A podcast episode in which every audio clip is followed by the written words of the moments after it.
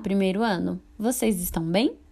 Vamos abrir na página 48, colocar data e nome completo.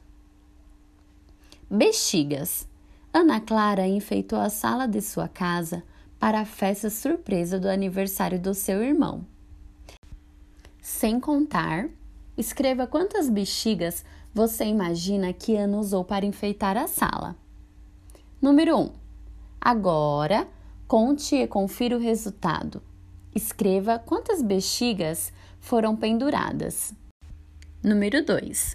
Você acha que fez uma boa estimativa? Por quê? Primeiro ano.